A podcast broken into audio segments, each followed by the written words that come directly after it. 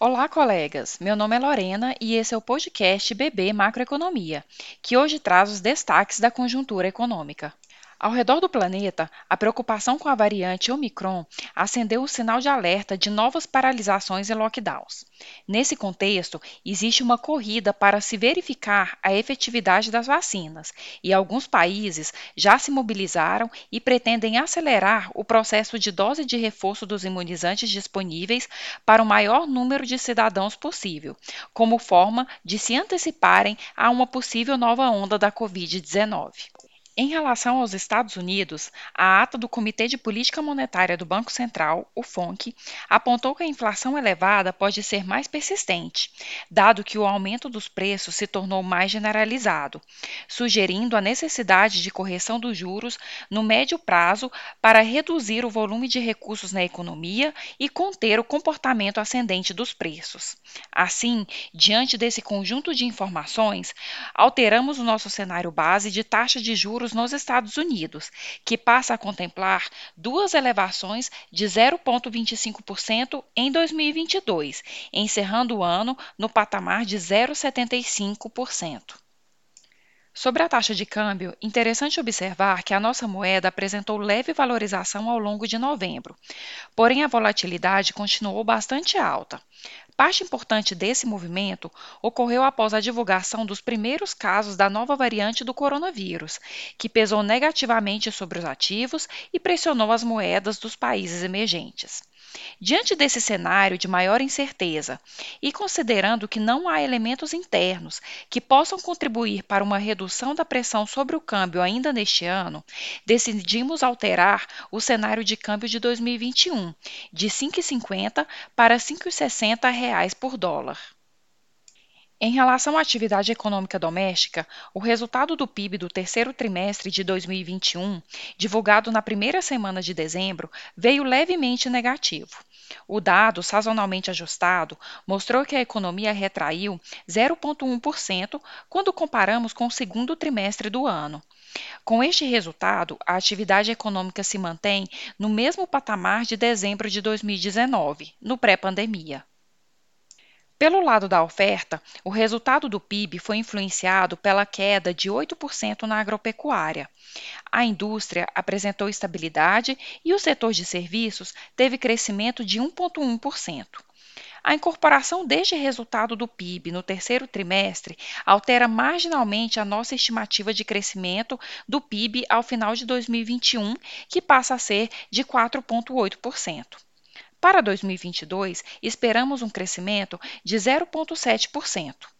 Na construção do nosso cenário, consideramos que os efeitos negativos da inflação, do aperto monetário e da manutenção das condições financeiras em terreno contracionista tornam o ambiente para a atividade econômica mais desafiador, uma vez que tem reflexos diretos no poder de consumo das famílias e na capacidade de investimento das empresas. Em relação ao mercado de trabalho, a revisão metodológica da PNAD contínua e os resultados divulgados para o trimestre encerrado em setembro confirmaram a consolidação do processo de retomada do mercado de trabalho, em especial quando consideramos o contingente de pessoas ocupadas, que cresceu 4% em relação ao trimestre encerrado em junho. Em trajetória oposta ao otimismo gerado pelo crescimento do número de ocupados, o rendimento médio real habitualmente recebido teve queda de 4% frente ao trimestre anterior. Para os próximos meses, acreditamos que o desempenho mais positivo dos indicadores de ocupação e desemprego devem ser parcialmente limitados pela piora das expectativas de crescimento da economia brasileira em 2022. Além disso, acreditamos que o efeito composição, a inflação mais alta e uma taxa de desocupação e subocupação que seguem elevadas tendem a continuar pressionando para baixo o rendimento médio habitual. E, falando em inflação, os últimos destaques ficaram por conta da divulgação do IPCA, influenciado por fortes variações observadas no grupo transportes, em especial pelo preço dos combustíveis. Sobre o IPCA, o resultado de 0,95% veio abaixo das expectativas de mercado, mas representou a maior alta para o mês de novembro desde 2015. O resultado acumulado em 12 meses alcançou 10,74% em novembro. E nós, do time de economistas do BB, acreditamos que o indicador oficial de inflação deve encerrar o ano acima de 10%. Diante desta dinâmica recente dos preços domésticos, do discurso mais duro presente na última ata do Copom e da piora das expectativas inflacionárias para o horizonte relevante para a política monetária, entendemos que o Copom deve manter o ritmo de elevação da taxa Selic, alcançando 12,25% na reunião de março de 2022 e permanecendo neste patamar até o final do próximo ano.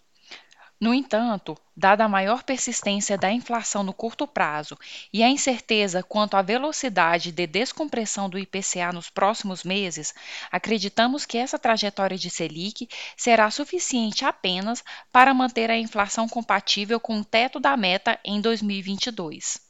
Mesmo diante dos desafios enfrentados pela economia doméstica que acabamos de mencionar, o sistema financeiro nacional continua mostrando força no mercado de crédito.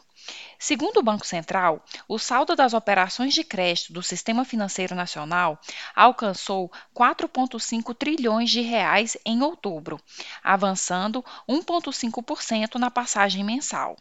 A carteira de pessoa física alcançou 1,9% no mês e a carteira de pessoa jurídica cresceu 0,9%.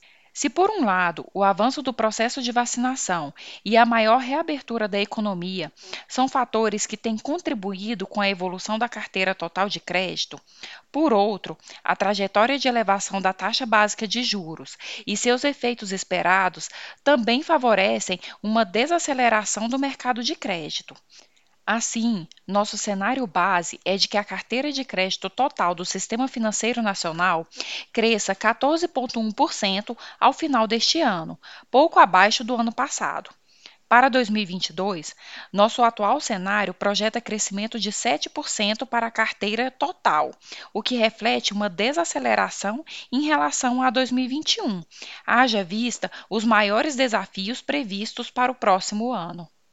Do ponto de vista das contas públicas, o resultado fiscal do setor público consolidado apresentou superávit primário de 35,4 bilhões de reais em outubro, sendo o melhor desempenho para o mês desde 2016.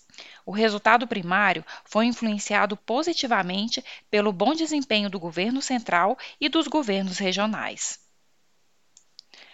Quanto à dívida bruta do governo geral, Esperamos que a relação dívida bruta PIB encerre o ano de 2021 em 82,7% do PIB, apresentando melhora em relação ao observado em 2020. Todavia, mantemos nossa avaliação de que tal melhora deve ser vista como algo conjuntural de curto prazo e não estrutural, uma vez que a pressão inflacionária enfrentada este ano, ao impulsionar as receitas e inflar o valor do PIB nominal, segue favorecendo a relação dívida-PIB. Em resumo, percebemos que no ambiente externo estamos diante de novas incertezas advindas com a descoberta de uma nova variante do coronavírus. O ambiente doméstico, por sua vez, segue refletindo nossas velhas incertezas. Logo, o futuro fiscal das contas públicas e a trajetória inflacionária persistente e disseminada, que vem afetando a renda real das famílias e provocando desdobramentos importantes na dinâmica da política monetária, não deixaram de ser preocupações pertinentes. Finalizamos aqui o nosso panorama sobre o ambiente macroeconômico. Lembramos que as informações refletem apenas expectativas e, por isso, a instituição não se responsabiliza por perdas financeiras.